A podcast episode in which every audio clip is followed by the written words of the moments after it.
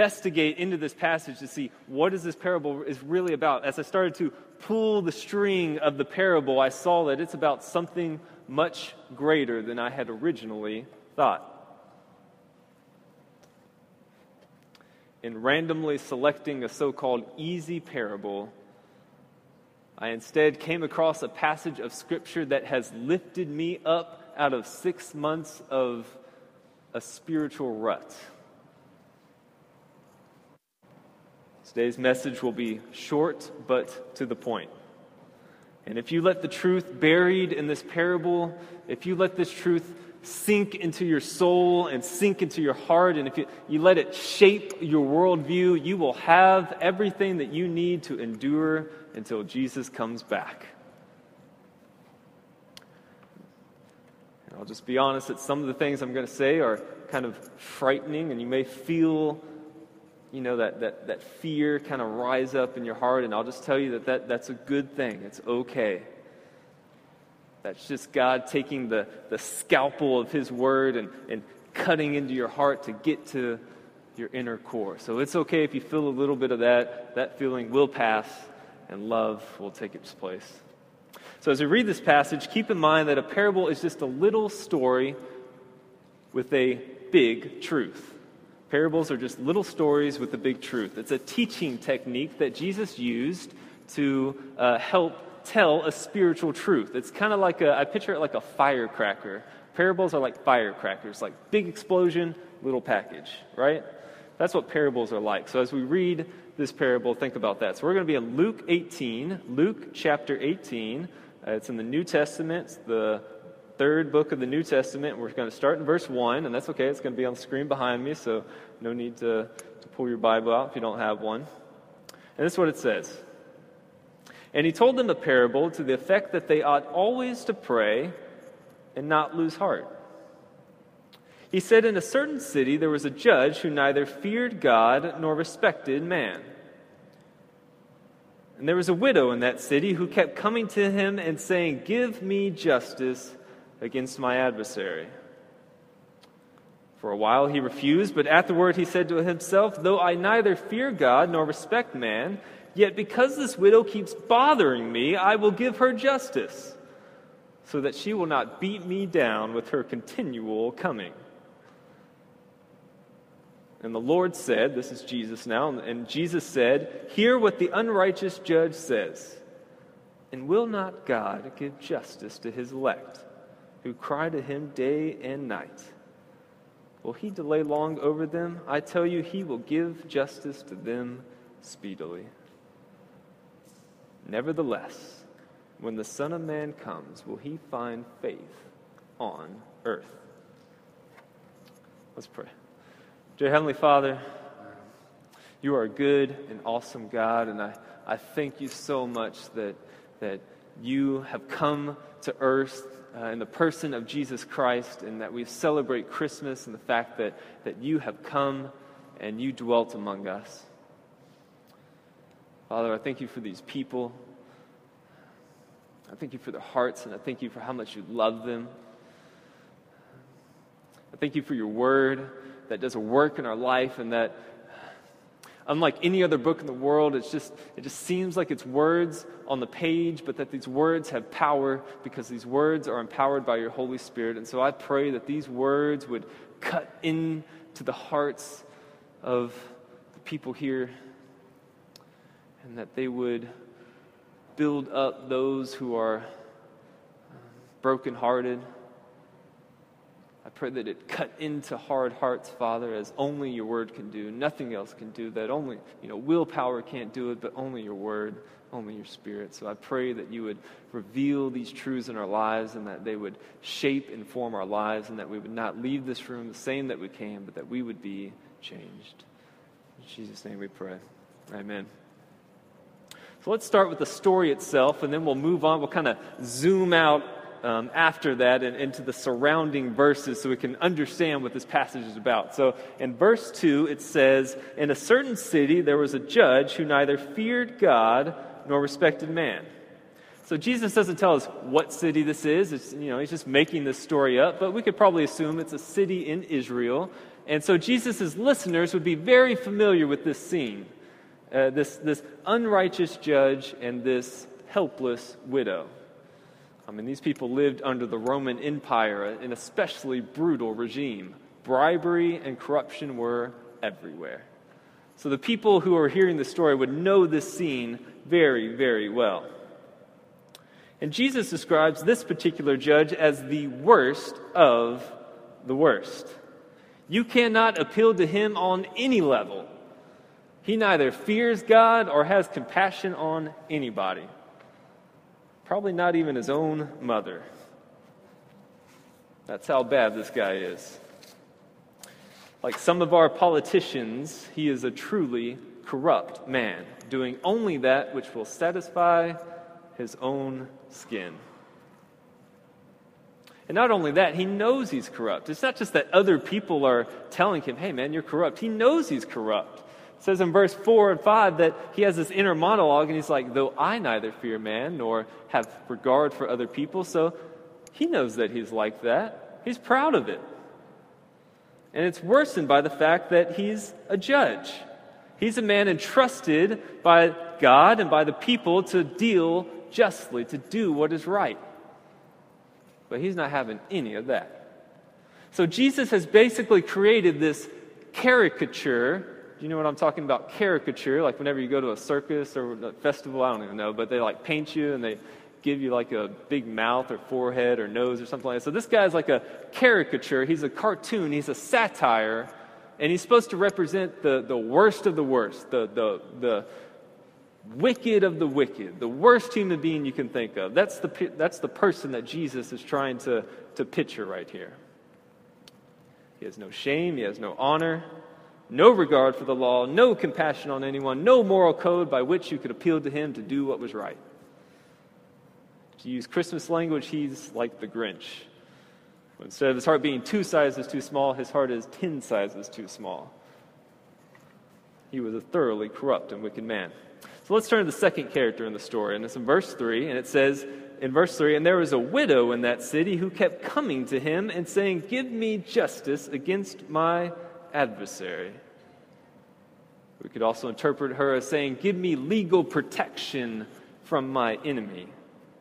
So we know that someone had defrauded her. Jesus doesn't say what the person had done, but it must have been really, really bad. Maybe they cheated her in some way. Maybe they took her property or inheritance or something like that. But whatever it is, it's so bad that she goes to this judge time after time after time after time after time again.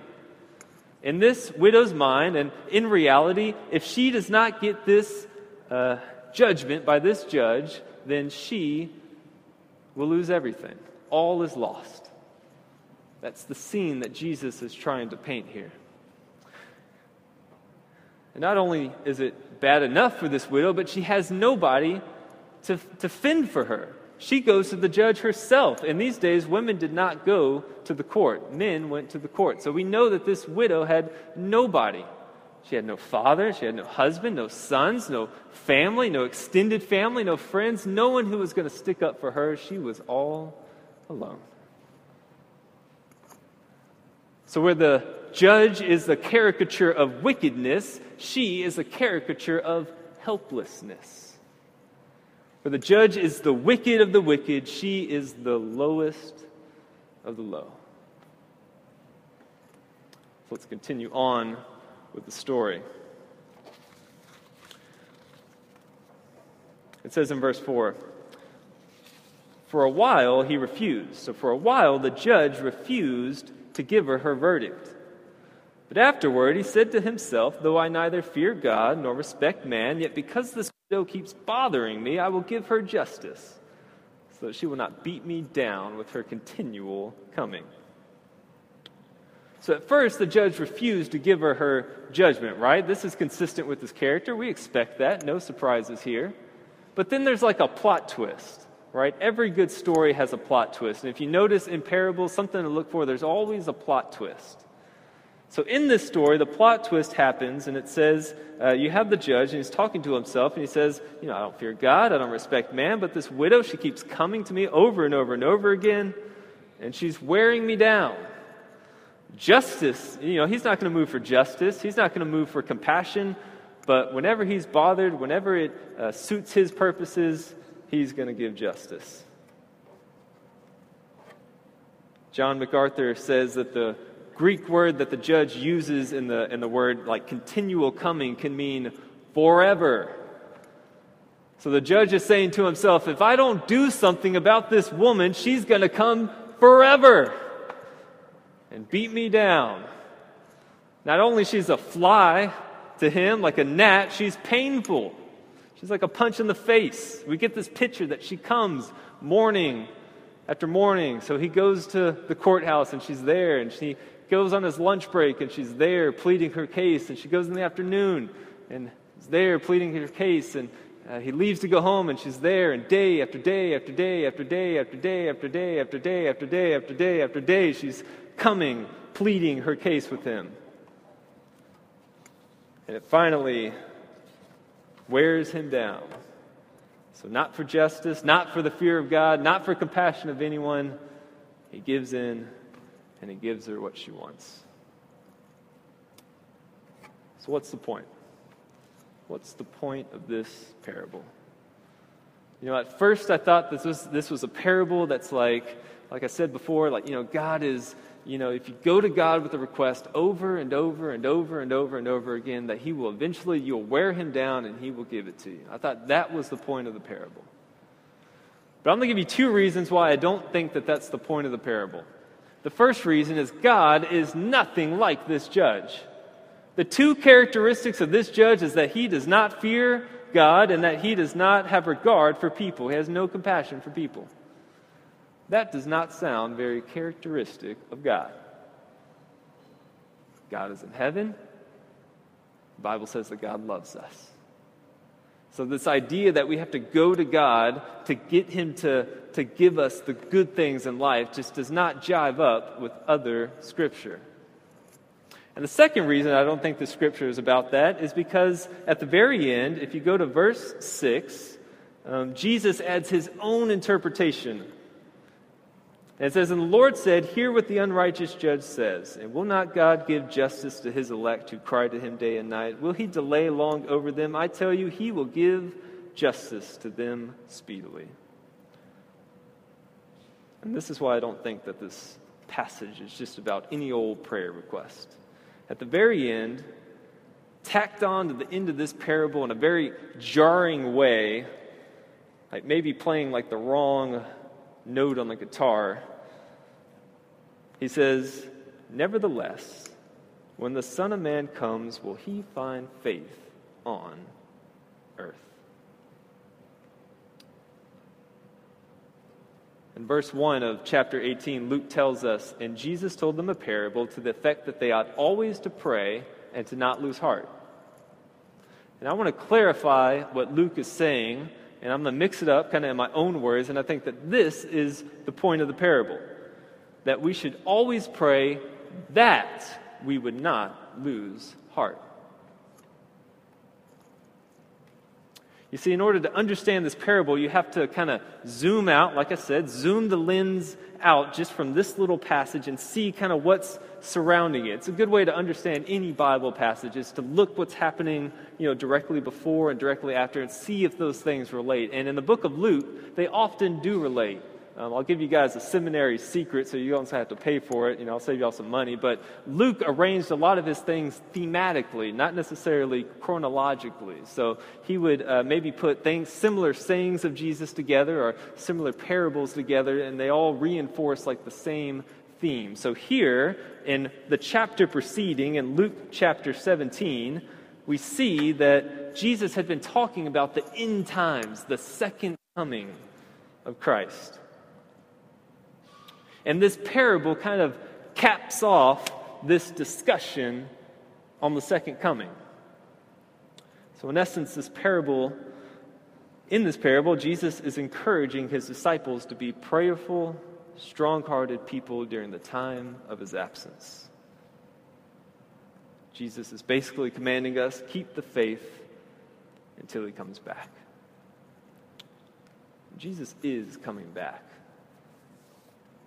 You know, we just celebrated Christmas and the time when Jesus was born as a baby in a manger. But he is coming back as a judge. We celebrated the time when Jesus came very quietly, silent night, holy night. But he's going to come back like lightning across the sky. Jesus came back in a very, or when Jesus first came, it was very peaceful. But when he comes back, it will be catastrophic. Luke 17 describes some of the things that are going to happen, and it describes the coming of Jesus, of the Son of Man, in similar ways that it describes Noah and the flood. It describes Jesus' second coming in similar ways as um, the destruction of Sodom and Gomorrah. Jesus is coming back to reclaim his reign over the earth. And those who have rejected him, he is going to cast out.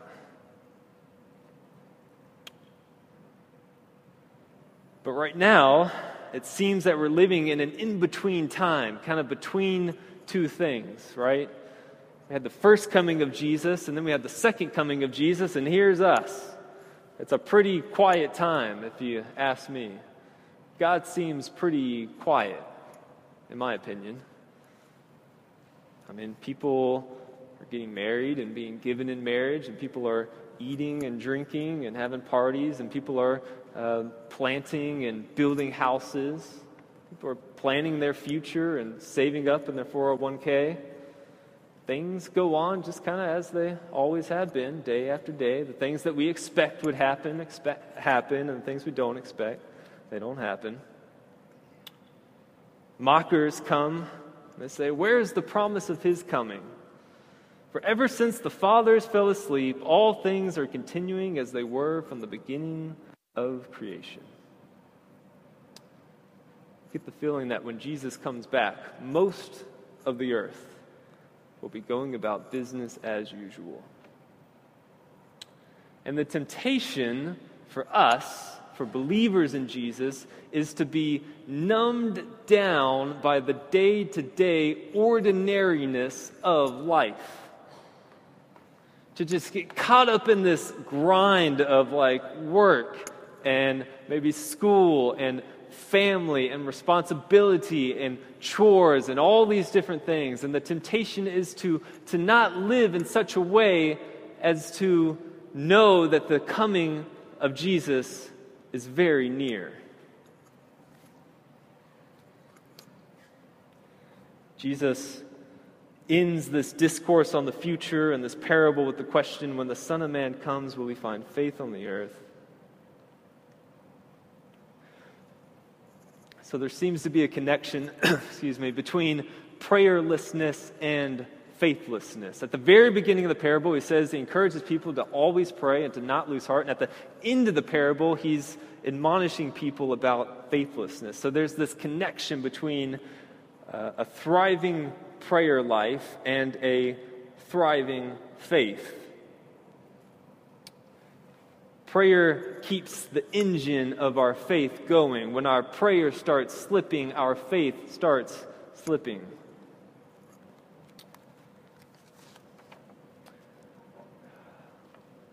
We become prone and susceptible to becoming faithless.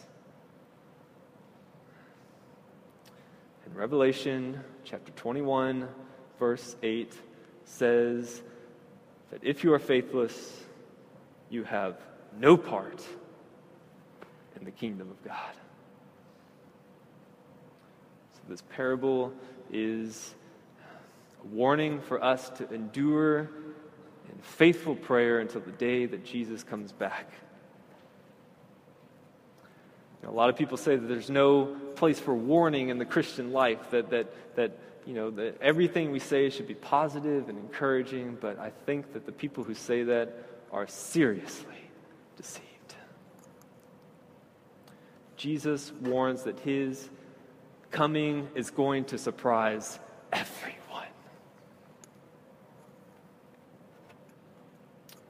Jesus warns us against letting the everydayness of life blind us to the fact that he is coming quickly. Luke 23 says, But watch yourselves, lest your hearts be weighed down with the luxuries and the drunkenness and the cares of this, of this life, and that day will come upon you suddenly like a trap. For it will come upon all who dwell on the face of the whole earth. But stay awake at all times, praying that you may have strength to escape all these things that are going to take place and that you may be able to stand before the Son of Man. So, how can we endure in this life? How can we keep from losing heart?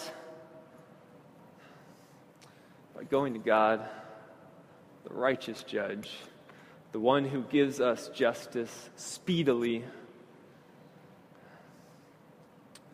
How can we, how can we endure what's going to happen to us in 2015? I mean, it's going to be, there's going to be a lot of good things that happen next year. There's going to be promotions and new jobs and new babies and marriages and lots of great things.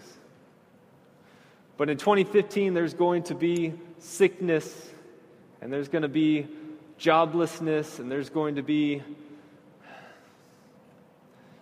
cancer of your grandfather.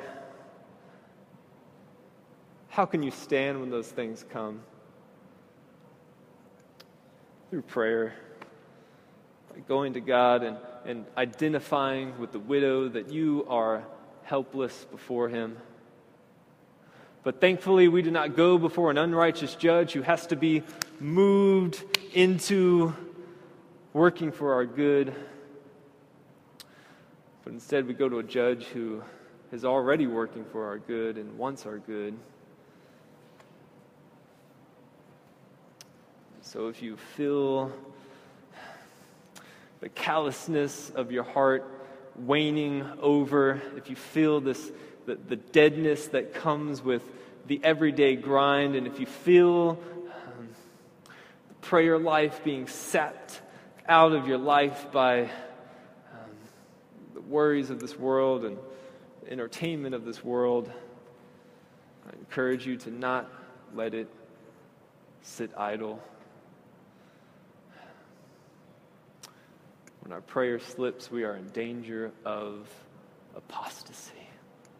And that is a dangerous place to be. But fortunately, we have a judge who wants to help us. Why wouldn't we go to him? So, the first uh, takeaway is that you would always pray that you would not lose heart. And the second takeaway is this that we should reorient our lives around the second coming of Jesus. The widow in this parable was persistent in her pursuit of one thing. And we in the Christian life should be persistent in our pursuit of one thing, and that is the second coming of Jesus. It redefines our whole lives, or it should. When was the last time that you prayed that Jesus would come back quickly? Do you want him to come back? I mean, sometimes life is good.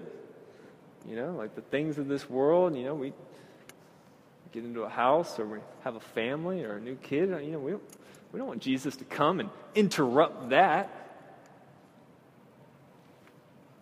But I think that's having the wrong perspective.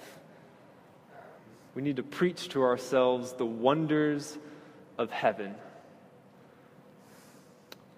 Jesus' coming back is the fulfillment of every prayer request that we have ever had because he is going to come and take us to paradise. So preach these things to yourselves um, that he's coming. He's coming to rescue us. He's coming to establish his kingdom on the earth. You know, I was thinking the other day that, that we may be closer to Jesus' second coming than we are to his first coming. You think about that? We don't know when it's coming, all right, but it's very, very possible that we are closer to his second coming than we are to his first. And when he comes, this little world is just going to go away.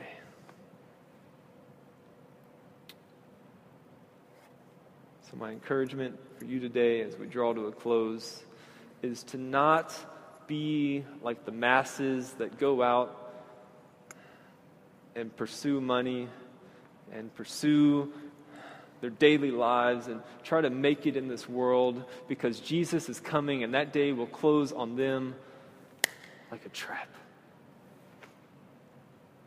But I encourage you to be people who live lives oriented around the coming of Jesus. I, I, pray that you would be people who orient your lives around the fact that He's coming and His kingdom is coming and, and life is short, it's a vapor, heaven is long, eternity is sweet.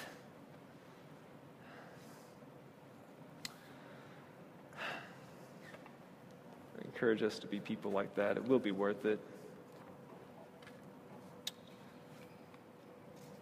So, in conclusion, in short, always pray that you will not lose heart because it can happen to you.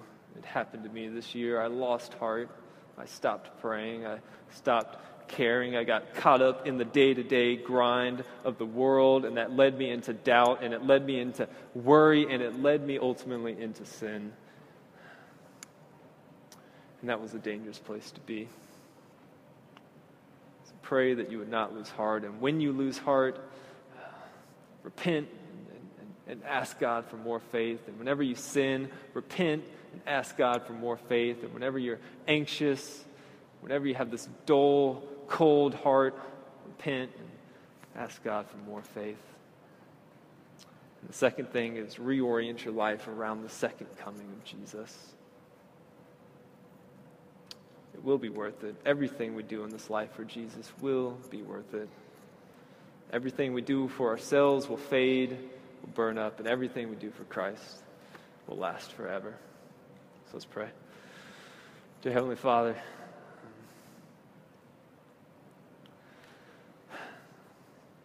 I thank you that you are a righteous judge.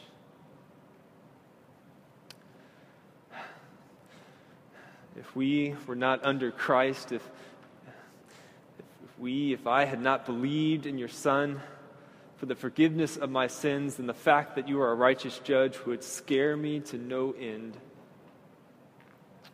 Because I knew, because I would know that you are coming, and I would know that I have no protection against you. But I thank you, Father, that, that you are a judge who is also merciful and instead of sending us to the place that we deserve, that you sent your Son into the world to be our place. Father, I thank you for that.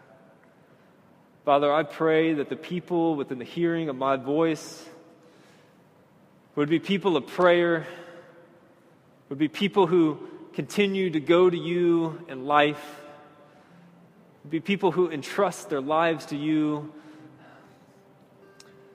who would make requests of you, and when you say yes, that they would rejoice and be thankful. Whenever you say no, that they would be rejoice and be thankful. Whenever you say wait, that they would continue to go to you until you give them an answer. Father, I pray that they would be people who pray that they would not lose heart. That we would not use willpower to try to get to you, but that we would come to you in prayer like this helpless widow who knows that her only recourse lies in the hands of another. Lastly, Father, I pray that you would just reorient our lives around yourself, that you would take our hearts and that you would peel back the layers of sin and, and, and, and deadness and numbness, that you would reveal this beautiful flower of faith that lives life in such a way so that people see that our car is not our treasure, and our house is not our treasure, and our job is not our treasure, and our lives are not our treasure, but that our treasure is in Jesus Christ, the King who has come into the world. May you bless these people and may they go forth be effective for your kingdom. And it's in that King's name that we pray. Amen.